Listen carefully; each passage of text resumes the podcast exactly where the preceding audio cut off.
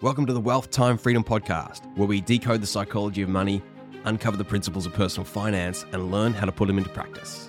This is all about escaping the rat race so we can win the game of life. It's personal finance, but with a big old dollop of personal development. If you're looking for answers, looking for motivation, or looking for help, you're in the right place. Our mission for this channel is to help you get as far as you can on your own, and then if you want to go further and faster, we can help with that too. Let's dive in. G'day, I'm Terry Condon, your host, and in this episode, I'm going to share with you one of the most dramatic transformations yet. Now, this episode wasn't really due to be released for another month, but once I got it back from our producer, Mauro, I had a bit of a listen and I knew I just had to get it into the uh, schedule a lot sooner. So it's kind of mixed things up a little bit for us, but I'm really excited to be able to get it to you sooner. 18 months ago, I met a lady called Avril Dunn. And after our first conversation, I said to Ryan, I was like, man, Avril is going to kill it in the mentorship. She just had this infectious energy and just this positivity. And I could see that just she was so ready to learn. I don't want to spoil the story for you, but let's just say that since then, she's completely reimagined her life and her career. And she's already achieved what most people would consider impossible. Her future looks nothing at all like her past. And so in this conversation, she takes us through where she's been, where she is right now, and also where she's going. And she shares her experience and her lessons investing in herself to build new skills, facing doubt and uncertainty, putting herself in a position to capitalize on opportunities, backing herself when she gets there to go after those big ambitions, and then building the discipline to succeed. So if you've got to this point in the year and it feels like the grind is getting the best of you, and your best intentions are already starting to slip away, Avril's story is the Red Bull that's going to give you wings. I hope you enjoy this. Welcome back to the Wealth Time Freedom Show. It's Terry here, and I'm here with one of my absolute fucking favorites, Avril Dunn. Welcome to the show. Thank you, Terry. Thanks for having me. now, I don't know if you know this, but you reached out to us, It might have been nine months ago, and you were like, I want to learn all these different things and I want to do something different and I want to get involved with, with the business. I just want to help. and you probably don't understand this, but you know, when you're building something like this, you're doing it, you're in the grind, you just don't see how other people see it. And the fact that you were so willing and so keen to get involved with us, it actually did make me think very differently about what we were doing and the impact and I guess the size of the problem and, and why it matters so much. So the first thing I want to say is just thank you so much for what you've done for me. I literally just beat down your door. I was like, I don't care how I can help. I just need to be a part of this. Get me in there. Thanks for having me.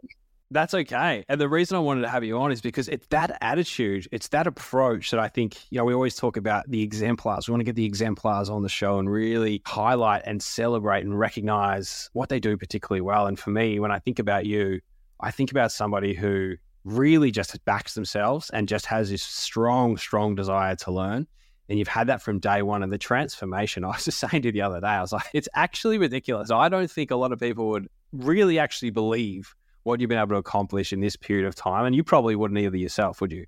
No way. No, not at all. Like when, from when I started, if you said that I would be here right now sitting in this chair, I, there's no way I would have believed you.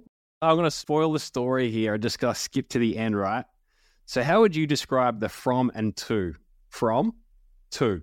From completely lost and not knowing what's next to having a plan and now executing on the plan and knowing exactly where to from here. Great. And then just tell us exactly what you're doing. What's your role right now? So I'm the COO of the Energy Intelligence Platform. It's an energy intelligence and management software that helps businesses better utilize their energy resources. In 18 months? That part's only been in five months, but yes, 18 months. the whole journey, though, from there yeah, to there, 18 months, right? Yes. Yeah. All in 18 months.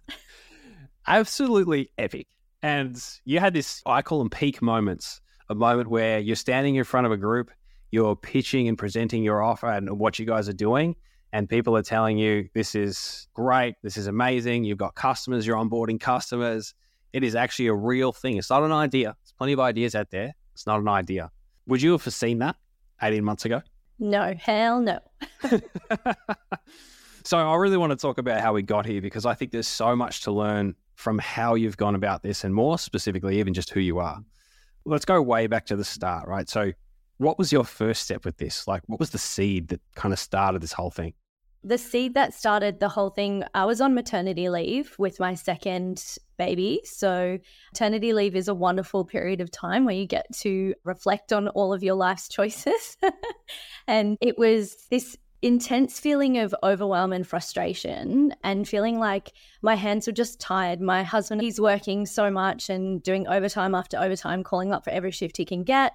I'm on maternity leave looking to return to work and we're just working so hard, so incredibly hard and sacrificing so much in terms of lifestyle and, you know, living arrangements and things for the feeling of we're just literally not getting anywhere.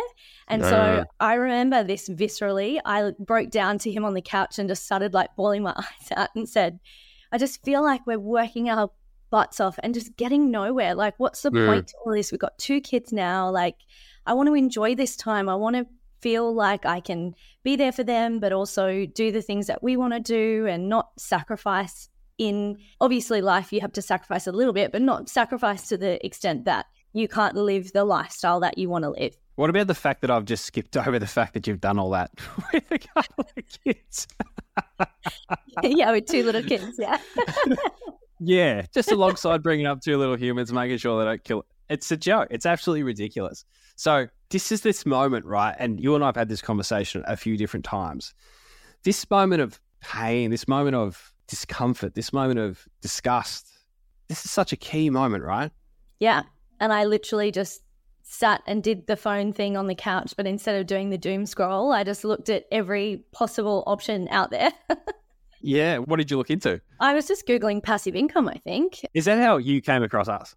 Googling passive income? I think it was, I'm an avid podcaster, eh, obviously.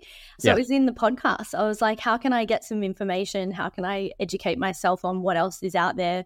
We're living in Sydney. So, as everybody knows, property prices are just ridiculous. So, we've been saving to buy a property for a very long time, having never made the jump. So, we had the cash sitting there, and I just thought, there's got to be a better way to use this. Interest rates are going backwards. We're getting literally nothing for having this money sit there. We're being punished more so than than getting anything. We're being absolutely punished. So I was just googling financial education, passive income, and then I came across your early version of the podcast. Real early, right? Yeah, it was over the Christmas period, and I pretty much listened to every episode three times through before I got on a call with you. three times. You're like, you got notes for every episode. Actually, I remember seeing all the notes. I was just like, I can't get enough of this. Like, get into me. How can I? and this was definitely like stage of readiness, wasn't it? Like, you just like, this is the thing. I need to understand this. I need to understand it now.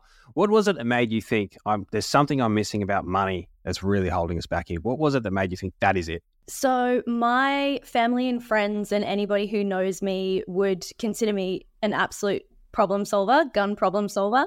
And so if there's a problem to be solved, I'm your gal. I'm just in it, like doing all of the research, finding everything. So it was this just deep seated feeling of this can't be it. This life that we're living just cannot be it, right? And there's got to be something that I'm missing here. It was just this weird feeling that there was something that I was missing and I didn't know what it was, but I had to find it. there's that realization, there's that awareness, and then there's the sort of the impetus to kind of act and then move in a direction where you're looking at something. So, what was it that made you kind of think, "Oh, I'm going to go and find out"? Probably my ADD.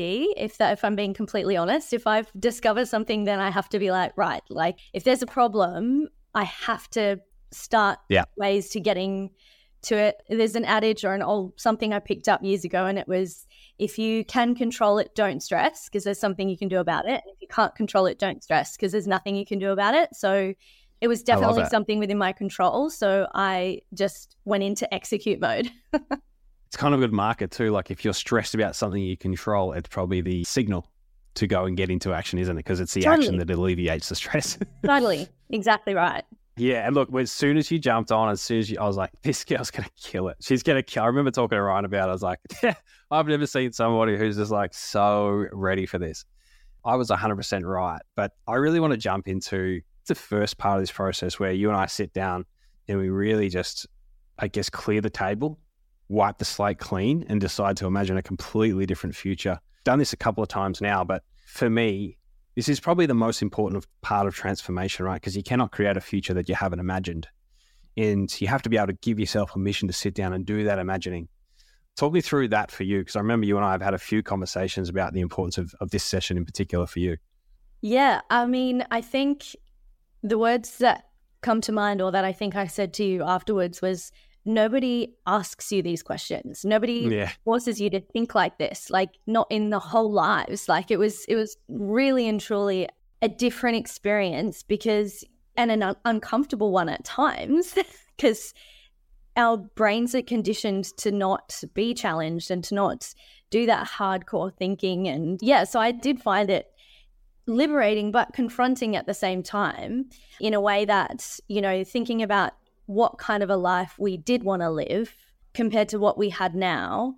And you're right, like giving yourself permission to go and do it, I suppose. And it was an experience that was completely transformational for me in things that I was afraid or had never spoken out aloud to anybody and actually getting them on the paper and getting them on that canvas and having it stare back at you in the face and being like, okay, it's out there now. what are we going to do with that information? it makes it real, doesn't it? And you know, we're talking about transformation here, and and we've said this before, but as soon as you future pace and you sit yourself in a different future, what you essentially do is you create a gap between the identity you currently have and the one you need in order to be able to accomplish and experience that thing. And that's the uncomfortable thing. That's the discomfort. That's the uncomfortable moment. That is the impetus for change because now who you are doesn't cut it. And you've got to become someone new in the process of doing that thing. And that is the challenge. It's also the reward. It's also the scary thing. It's all of those things all at the same time. So I, you're 100% right. This is not always a comfortable conversation, but I think the more you get used to it, you and I just did another one recently. And I just noticed how different you were in this time we had the conversation versus the first time we had that conversation. It's a knowing that this is actually a process. It's a very deliberate process. It's a generative, it's a productive, it's a creative process and what I'm feeling right now is actually helpful. It's almost adrenaline, isn't it? It's like, yeah, it's yeah. time to do something. It's time to do. It's time to do. totally. Totally. And I'm a very pragmatic person, very practical. I like to think with my technical co-founders, I say, pretend I'm the Labrador. I know nothing. Explain it from the ground up, you know, and yeah. But the process, I did think, oh, I'm not sure. And, you know, it's a little bit woo woo and what have you. But the way that you have designed it. It's not at all. Well, you know the science now. yeah, I know the science. and now having gone through it the second time, yeah, and having seen it the first iteration, having seen it all come to fruition, and now going through it the second time, it's incredible. It's incredibly powerful. And that piece around the bit that I cling to even now is I don't have the skills to make that happen yet. Yes. And the key thing is yet, right? And so yeah. it's the future me who will be that person who can do that. So um, everything's just in pursuit of becoming that person who can realize those goals. That's perfect segue because this is what I want to pick up on next because everything you've done from that moment has been in service of becoming that person with the talent stack, with the skill set to be able to have those things we talked about. So take us on that journey. Where did you go to from there? What happened? So I returned from maternity leave to a permanent part time job, and it was the kind of job management consulting role. So it looked good on paper, and I loved the team, I loved the business, it was incredible. But just with the realities of a young family and a new, a second child, it just became too much. And I suppose going through this program, it was a big thing that I was realizing is if I am going to be away from my family. And if I am going to be putting the kids in daycare, then I want to make sure that I'm earning my top potential to be able to do that, to make it a valuable exchange and worthwhile, you know. So I remember a session with Ryan and he kind of challenged me and said, So why can't you just do it now and see if it works? Because I, I think I was saying, like, you know, in a couple of months, I'll go freelance and I'll see what happens. And he's like, Why in a couple of months? and I was like, Yeah, why in a couple of months? Why not now? And then I signed up with an agent thinking for freelance production work. That was my career background. And thinking it'd be really sporadic and just average and a few days here and there. And I got a contract, and then that contract got renewed, and it was for like one day, and then it was like a week, and then it was like three weeks, and and then all of a sudden, juggling that with my permanent role was just a little bit too hectic. So I resigned from my permanent role and did took the plunge into the freelance work. And in six months of working freelance, I tripled my annual income. that was pretty good. I remember you saying to me, "This is insane! like I'm making more, it's more money than I've ever seen in my life."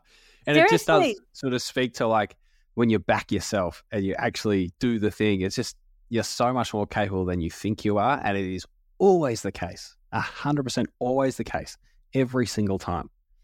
What do you think stops people? What do you think is keeping people stuck where they go, oh, in a couple, it's always the couple of months. Oh, it's always that. So we've talked about it before, but the when then, the when then sort of thinking. What do you reckon that is behind that? I think it's just our animalistic brains that it change is scary and we're literally wired to avoid anything that's threatening. And so change is threatening and it's the the unknown and all those old school things that are drummed into us from our parents and through school, like a bird in the hand is worth two in the bush, you know, like play it safe. I think that plays a lot into it. I think people just don't back themselves. And I think you're too worried about what other people are going to think and say. And you guys have spoken about it before, but the mimetic desire of, you know, like what will people think? And I'm living this life and I've got this management consulting role and it all looks amazing. And I'm just going to throw it in for the gig economy. Like people say, what are you doing? You idiot. This is so dumb. so I think it's, it's a combination of all of those things. I'm so glad you said it because I was going to say you've picked up on it. It's a threat but it's actually a social threat. Yeah. Because the reality is the economic thing is nowhere near as overblown as you make it. You had absolutely the right to take that risk at that point. There was no financial reason why you needed to be waiting or doing anything different. You had been clever with your money. You've been smart. You've been even smarter working your way through the process. 100% social threat. And I reckon 99% of what people feel most of the time, social threat. And for me, it's always never real, but like I love this idea of the funeral frame, I call it. I think about myself at my funeral, and I realize that 99.9% of people I ever meet won't be there. And of the people that are there, probably most of those people wouldn't brave bad weather to watch my casket go into the ground if it was raining. So, why the fuck would I live my life for a faceless crowd of critics that may or may not give a shit? And the reality is that everybody's thinking that everybody's looking at them, but everybody's also looking at themselves. so yeah. the reality is nobody's actually paying any attention. You can literally do whatever you want. And for people that do criticize, do doubt, all the energy and time they spend doing that really just means it's an undone thing for themselves. It has nothing to do with you. It literally has nothing to do with you. It is the mirror that you're holding up to them, and it's none of your business what they think. It's only got to do with the relationship they have with themselves. And so I'm just so glad you didn't let that stop you because what you did in this next six months was give yourself even more of a right to risk, to take more opportunities, to try even different, newer things, to build different skills. So, what did you do after that? Before we go there, I just want to riff off what you were saying there in terms of how you think people are going to perceive you. I was definitely somebody who played into that for a lot of life and I was never big on like posting on social media or anything but I had have the accounts and everything and you can't help but go on there and look at what everybody else is doing and think well I'm inferior because I don't have that or I'm inferior because yeah. I'm not living like that and so therefore I don't have the skills to be able to do something like this. And so it was through this process as well that helped me let go of that and do a big like bleep you and I suppose give myself the freedom to be able to do that and not care about what anybody else thinks. And the frame that I used was if they care, they're going to tell me. And if they care enough, you know, they're going to let me have it. And then if they don't listen to my side of the story or point of view, then they're not real friends or not supporting me.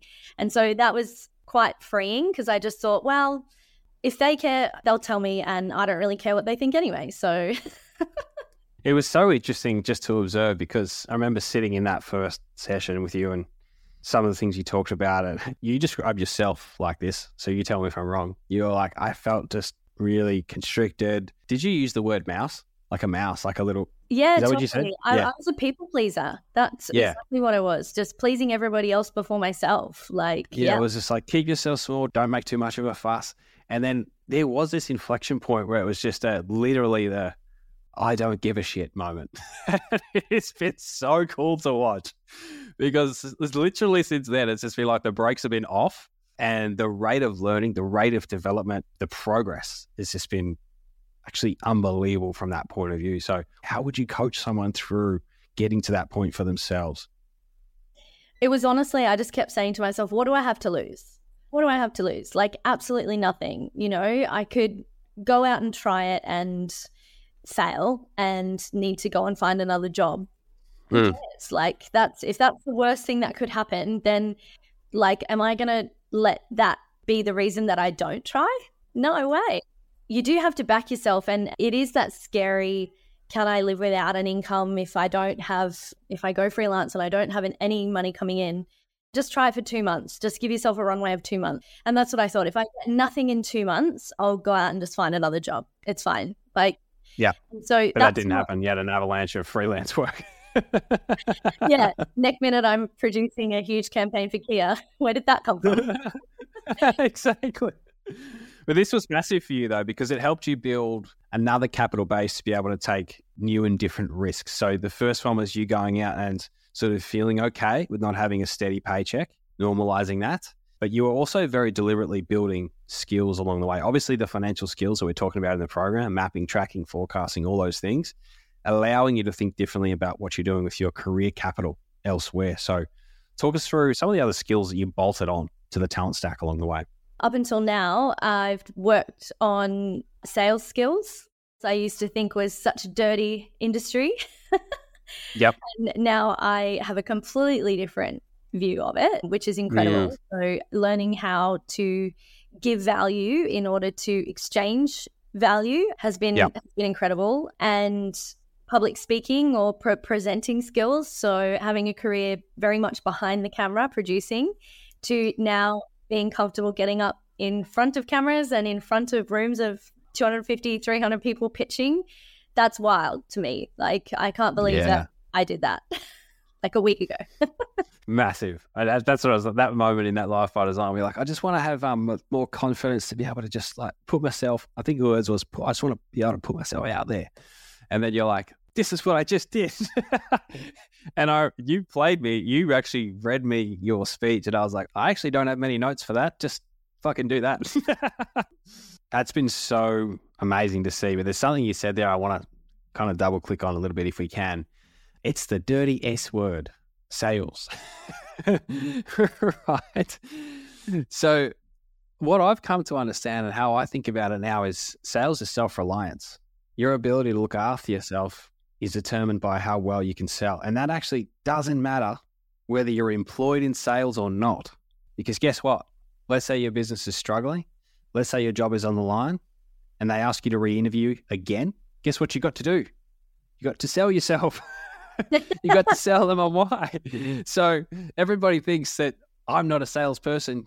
You are. You're selling yourself every single day. The clothes that you put on your body sell you. Everything yeah. you do about you sells you. You're doing it every day. The reason you drive that car, you're selling an idea. We are selling ourselves all of the time. But I guess really what I really wanted to dig in here, here with you is like your experience understanding that and moving through that feeling and understanding that sales' role is helping people make decisions to get more of what they want, not less of what they want, more of what they want. Yeah. That's the only ethical way to do it. And it's guiding people through those decisions. I think you've done this and you've been so meticulous and dedicated and focused to be able to do it. So, talk us through that journey and the realizations you've had along the way that really have changed your mind about it. Yeah, so I think it's been a lot around that value exchange and helping people get more of what they want. And that unlock has been huge. It's been huge. Being able to see what people present with, and they're all the same blockers and reasons why they think they can't do things. And just absolute BS, really, and being able to coach them through it and help them see where they're tripping themselves up and they're being the, their own blocker to living that life that they want to through this process. I think it's also probably the best development pathway or program you could take because you cannot walk somebody through their own logic and thinking without actually having stood over your own illogical yeah. thinking. One of the biggest rewards is whatever you see in somebody else, is actually what you have within yourself. So it's for me, it's always owning that stuff for yourself and being able to walk somebody through and embody who they can be, who they already are. They just don't realize it. To be able to walk them through that, that to me is the biggest thing. And once you realize that, you're valuable literally anywhere you step foot because learning how to do it, number one, being comfortable doing it and being good at it, very rare, very, very rare, but extremely valuable because of that, isn't it? Yeah. People literally just don't know what they don't know. And so being able to take somebody through what that looks like and watching them have that realization of, oh my God, like, yeah, it's really, really cool. And you're right. I remember you, Mitch, and I had a conversation probably back in June, and we were like going over our own when thens. And I was like, oh my God, I know what yep. it is. I'm completely blocking myself from where I yep. want to go because I'm doing the when I have this amount of money or when I have this skill nailed and when I'm this person, then I'll do that thing. And it's like, yeah. it doesn't work like that. You get the thing by doing on along the way, learning, iterating, course correcting, and that wayfinding process, as opposed to like all of the sprinkles and throw salt over the shoulder and everything, the stars aligning, and that can happen. I wish it did work that way. It literally doesn't, though. You have to claim your future and you have to claim what you want in order to make it yours, don't you? And you were really good at this. You did course correct, right? Because you went out and you did the freelancing side of things. And then you got so good at that that you became indispensable there. And that actually became the next blocker that you had to when then yourself out of to be able to take the next risk, right? And there was an interim step here between the freelance and then moving to this position of this COO of this energy company. And that was a different kind of business, a business idea that you kind of pursued in the meantime. So, do you want to quickly talk us through that, what you learned in the process and how you ended up where you ended up? Yeah. So I like to not put too much pressure on things and just allow yourself to fail. And I think, you know, nobody gets to where they are without failing. And so I tried a few different things. I had a couple of ideas and probably didn't give myself permission to truly pursue it, if I'm being completely honest. I did get in my own way. But then when this opportunity came, and, and to the when then fallacy, I was when betting myself on when I have this sorted, then I'll be able to do that thing. But when this opportunity came, I recognized it for what it was. And I just, I remember saying to one of my business partners, Jonathan, right, I am all in, and everything that I've done in the last 16 months has prepared me for this opportunity and I'm going to take it two hands and race away to the gates with it. So that was really cool in that having someone else invite me into their idea and to be able to be an integral part of taking that from concept through to commercialization in only 12 weeks, which is pretty incredible. Huge, huge. Yeah. So you're skipping over so much stuff here because you're way too humble. you're way too humble. This is such a valuable part of it, right? Like you pursuing the next thing.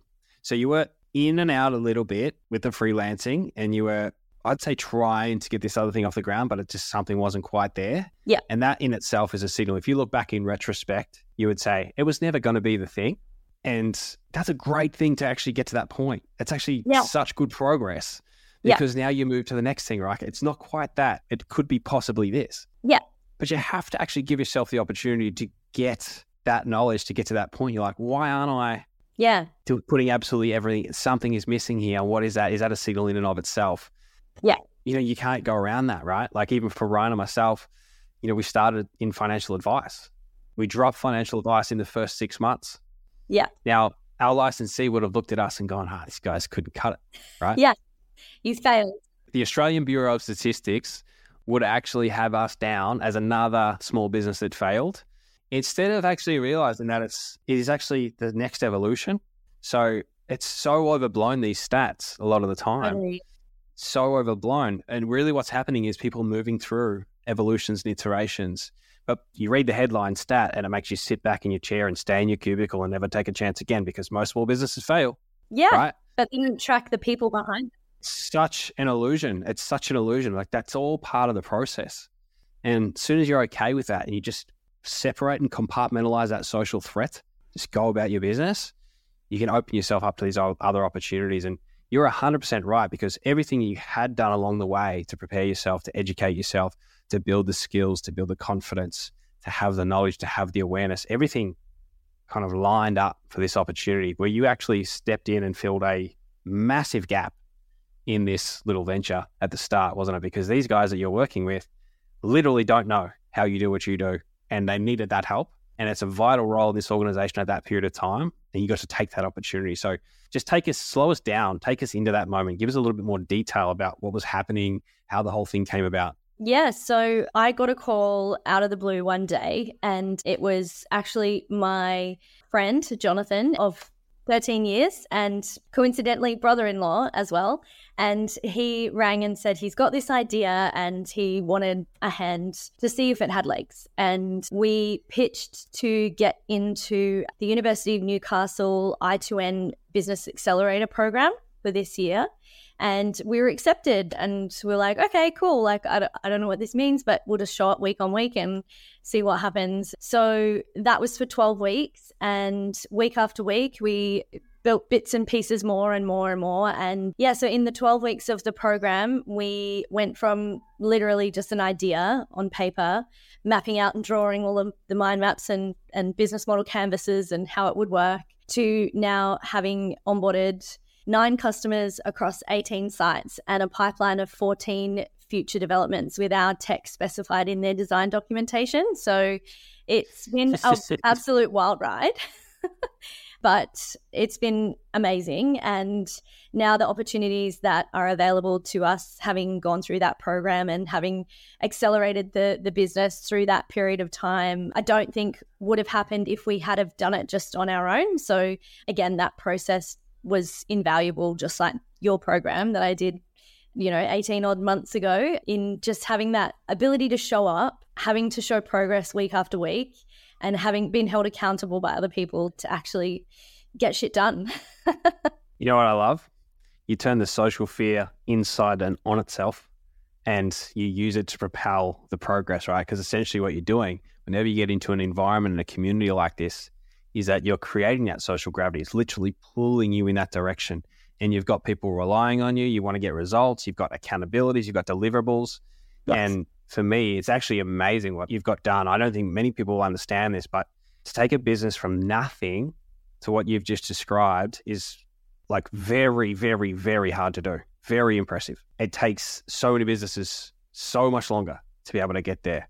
And I think a big part of that is obviously the team, who you guys are, but the environment you put yourselves in and being in a community that's normalizing that behavior and it's dragging you in that direction and demanding those results. Huge, huge thing to do. What was it like through the process? I know like you were head down, bum up all the way through it.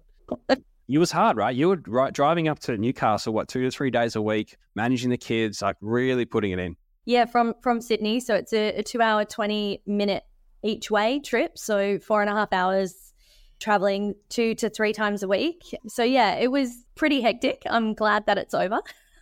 I'm glad, thankfully, for Zooms and Teams and all of that jazz that we can do things remotely and open up the business as well for other opportunities outside of Newcastle, which we have done and have won a project now with City of Sydney. So it was tough. What was going through my mind was what have we got to lose and what's the best chance of success? So I think when I take on new ideas or projects or things, I think, you know, what does it look like if it fails? If this was going to fail, what would I be doing? And if it's basically then inverting that and doing the complete opposite. And so I think, and even with the freelance stuff, like going six months freelance last year with two little kids, some of those shoots were at 2 a.m. in the morning where we could close down streets of Sydney. So logistically, that's really hard to organize with a family and out shooting from, yeah, 8 a.m. to 12 p.m. and then backing up the next day, 2 a.m. to 4 p.m. And so it's big days and a lot to do. And I think like I call it eating glass. It's just that eating glass period where it does suck,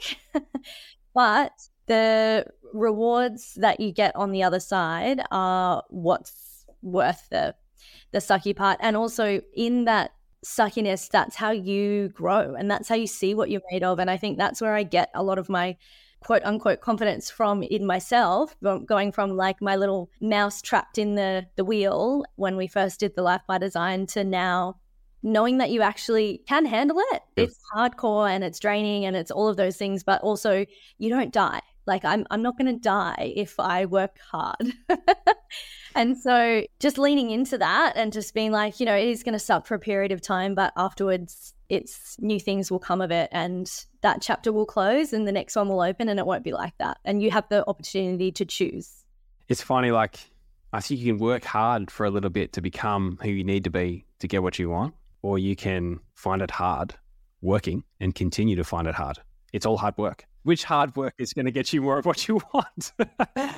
it's so true. And I guess it's a piece of that puzzle too, where it's like create the undeniable proof that you are who yeah. you say you want to be or who you, you say you are. Like, I guess that's it. Like, that's where you gather that undeniable proof. Where when that phone call came in for the new opportunity, I was like, yes, I, everything I've done has set me up for this. I'm ready. So I think that was, they're the things that you want to sort of chase and pursue is how can I collect those proof points or those data points for myself that I can confidently say yes or no to certain things?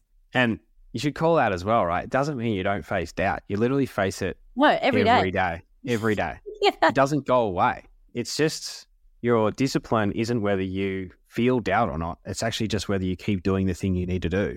Right. I think that's a Hormozi thing. He talks about that. Like it's you judge yourself based on how you feel about the thing. Oh, maybe yeah. you don't have the confidence or conviction. You actually do because you're continuing to act in pursuit of what you want, regardless of how you feel. You got shit ton of conviction. That's what yeah. conviction looks like. Yeah. Can I honestly tell you that was me today? Like this morning, yeah. dropped the kids off and I was like, how am I going to do any work today? I'm so tired. Like it's, I nearly canceled this. I was like, maybe I can just oh. reschedule it to next week. When then? when I have more energy and one. You and I were thinking the exact same thing. I'm like, holy shit! I've been up since two thirty. My little girl wandered in in her beautifulness. She wandered in and decided she was going to kick me until 5 a.m. So I got up and trained, and then I've been I'm buggered. I'm like, this is the worst part of the day, but let's do it. Totally, anyway. totally. Same. I was like, oh God, I don't know if I can do it to him. and so I was like, no, Avril, make a cup of tea, put your big girl pets on, and get in there. That's so funny. We both had the same little person on our shoulder, like just pick your socks up, totally. you'll be fine. Yeah, totally. And now That's we're loving exactly what it is. It is exactly right. It's actually 100% right. I would love to get to, I guess, some reflections on this, right? So the journey itself, amazing. But it's actually, again, like we said before, who you become in the process, what you learn about yourself, what you learn about money, what you learn about life along the way. So let, us go through those three, actually. What have you learned about yourself?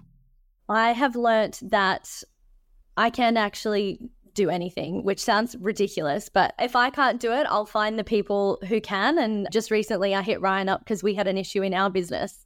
So it's like the what, not who. So yeah, I think I believe that if there is a problem, you just go head in and you can fix it. Love it. And then what about money? So along the way, you've had this whole big different experience with money all the way along. How do you use it to get more of what you want? Keep going after it to fund what you're doing. What are the biggest lessons you pulled out of that? The biggest lessons I've pulled out is money is lots of different things. It's a tool, a measure, an exchange of value. And like ultimately, it's important. I'm not going to say it's not important, but it's not what I use to make decisions anymore. You know, my decisions are what's it going to build for me and i'm the end product if that makes sense. So at the end of my career the person who i am and the parent that i am and the friend that i am that's more meaningful to me than how much i end up with in the bank. So it's definitely cliche but it's the means not the end. Yeah. What about life? What have you learned about life? You've taken this kind of big journey from a certain steady sort of place gone out into the big bad world handled it yourself what have you taken from that it's definitely all attitude. So, having two little kids and doing all that crazy freelance, and sometimes I was only sleeping like two to three hours a night because I had little babies waking up through the night and then having to go and back it up all day. And so, I think you can either sit and say, I'm so tired, and speak that into yourself, and then you feel those things, or you can just say, you know, I'm tired, dot, dot, dot, and that's okay. This is what has to happen next so I think it, it really is all in how you frame it and how you, and life with little kids is so demanding. And then it's really easy to then say, you know, I'm drained or I'm tired or work's just so hard. And the big lesson I've learned for life is it is what you make it to be. So cups of tea, cups of coffee, the liquid hug. give yourself some comfort and just suck it up and let's go. And then, yeah. I never used to drink coffee. And now I'm like, actually, I feel like I'm becoming a caffeine aficionado. Like I'm like, this kind of caffeine at this stage of day, this particular, and it's all pre workout stuff, weirdly enough. It's true. Do you know what I found that interesting though? Like, it's actually the moments like the five minutes before this interview where you and I are both having that conversation with ourselves. And it's the days that you don't want to do it. Yeah. Where you decide to do it anyway. That's where you earn all the return. All Yeah. You don't earn the return on the days that it's easy. You earn it on the days it's hard. So I kind of think about it and go, here's another opportunity to earn it. Here's another opportunity to deserve it. Yeah. And I recently had that episode on the podcast where I talked to that AFL legend and he said, it doesn't matter what I believe. My belief doesn't matter. It's whether I feel I deserve it or not. Yeah. And so, do you keep doing it? Is it important enough to you to keep pursuing it even when you don't feel good? That's how you deserve it. Yeah, I'd wholeheartedly agree. If you are going to take steps to change whatever situation you want to change, it's about, I love this too, actually, because it came from that very first Life by Design, right? It was like all this lovely, warm and fuzzy, good feeling, like beautiful picture of life. And then it was like, you know, what loss is driving you? And I think I do tap into the loss every day. It's like, what don't I want to see anymore? And that's the huge motivating part. And I'm a very happy go lucky, positive outlook person. It's not that I'm not like that, but it's just that the fear of losing is a much bigger driver for me than the the gain. And so I think about, you know, well, what would life look like if I don't do this? And then I'm like, well, fuck that. No way. I'm not living that life. That's shit. So when you don't feel like it, it's thinking through what it looks like if you don't do it and what's the ripple on effect of that. And if you're willing to live with that or not. I'm really glad you said that too, because I think, you know, the way we're, I guess, told to think about it is that all the negative stuff is bad, negative equals bad. And Yeah. it's the, the reality is all of behavioral economics shows that humans are about 1.3 times more motivated by the pain of loss than they are the pleasure of gain. Totally. that's right. It's a lot more anyway. So Yeah. the point is like you're just tapping into how your brain's wired and you're using Yeah. that to get more of what you want. So it's not that you're not actually pushing towards that positive future. It's how you push toward it. And in the moments that you are uncomfortable, it ain't the fluffy vision that's going to get you going. It is the painful, it is the uncomfortable feeling of, I don't want to be this version of me. I want to be this version of me. And I'm moving from there to here. And the way I do that is I take this action here right now. And that's how you keep keep doing it. So I'm really glad you said this. Yeah, 100%. I think a lot of people Yeah. are too scared to tap into that feeling. You asked me about it earlier, and I probably didn't touch on it hard enough, but that was the biggest unlock for me throughout this whole process. That right there. Yeah, it was that I am done with feeling like I'm we're working hard, getting nowhere. That was really what it came down to, right? I'm done with this. Yeah. Yeah. I am absolutely done with living life like this. Yeah. I'm done with having other people's judgment, whoever it is, friends, family, whatever, speak things into me and then me just, you know, listening to them and listening to what they have to say. And it was like, am I going to let these people stop me from doing the shit that I want to do? No. Yeah. and I remember you also telling me that there was opportunities that you wanted, growth opportunities that you wanted in the careers that you'd had. And it was just always, always, always a sort of like, yeah, oh, yeah, when then, when then, when then, maybe. And it's just never quite Yeah, totally. other people's terms, not on your terms. 100%. And I do understand it now, putting the hat on of a business owner.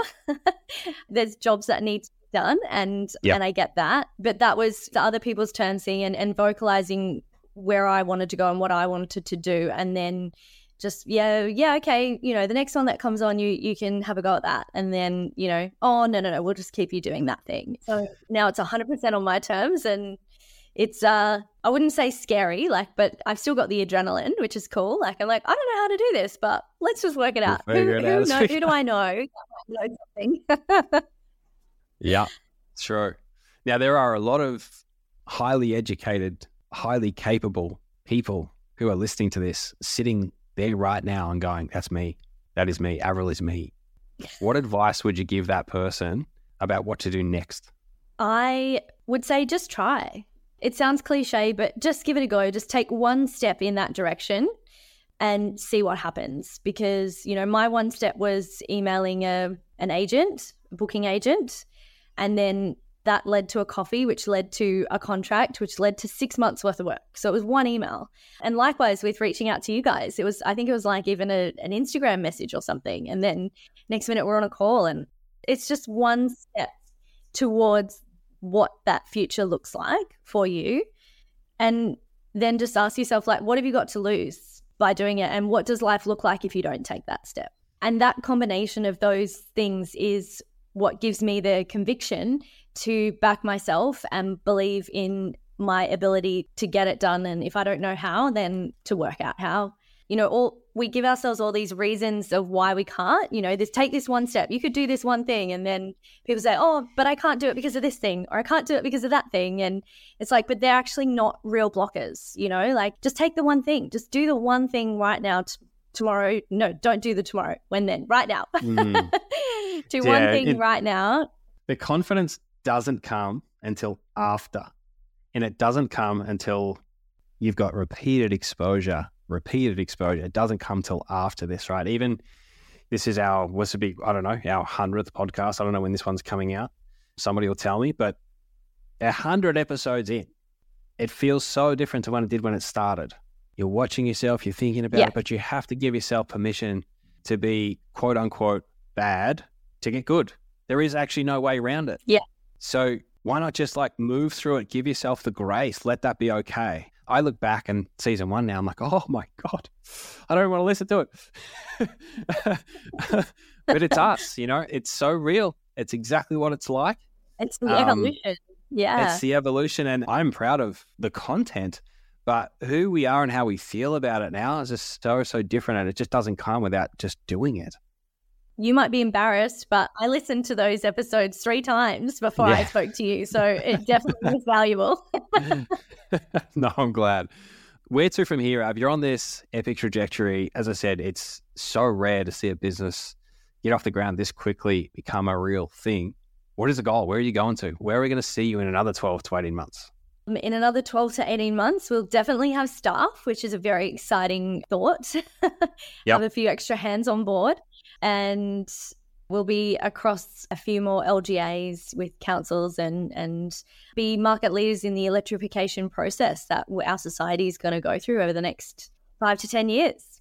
Yeah, just give us a little bit of a handoff to tell us where we can find out more about what you're doing, where you're at, and the best ways to connect with you. Yeah, sure. So you can find me on LinkedIn. You can just search Avril Dunn, and I'll come up as co founder of the EI platform, Energy Intelligence Platform. You can go to www.ei-platform.com. And that's our website. And yeah, we're helping businesses electrify and manage the electrification process, but also uh, manage their peak demand and, and overall costs associated with energy. So, um, yeah, by using energy more smartly, then it, it betters the environment as well. So it's kind of win win all round. Your analogy actually is the best way to describe it. So, why don't you tell us that one? Oh, yeah, sure. It's like an Apple Watch for a building. So there's a hardware device that gets installed to the main switchboard.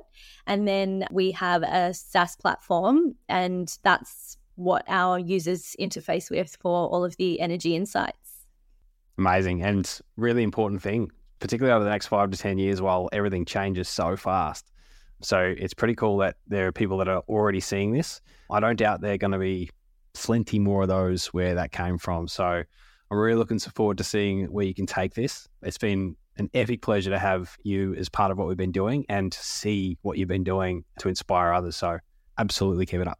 Well, thank you. And um, just on a, a really fitting note to finish, I learnt yesterday that the energy infrastructure management companies, won't name names, they don't have the data to be able to manage how much people need capacity wise to put electric vehicles on across a city basis. So even the big guys don't know what the hell's going on. So, you know, I think that's a really comforting thing that no one knows what the hell they're doing. So just give it a go, take that one step in that direction and see what happens. well, you're on the frontier and first movers can absolutely take the advantage. And that's exactly what you're doing. So kudos to you. And let's talk again soon. I would love to see where things are at. Yeah, thanks, legend. I'll keep in touch. Hey, before you take off, I'd love to ask you something. Are you getting value from our content? If you are, and you'd love to show us your appreciation, there are three simple ways you can do it.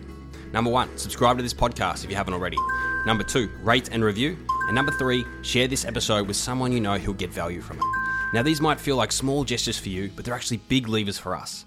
By doing this, you'll allow us to continue bringing you world class guests, create more content that's relevant for you, and reach more legends just like you. So, if you're the kind of person who loves to give value for value, just choose one or all of those actions. Subscribe, rate and review, or share this episode.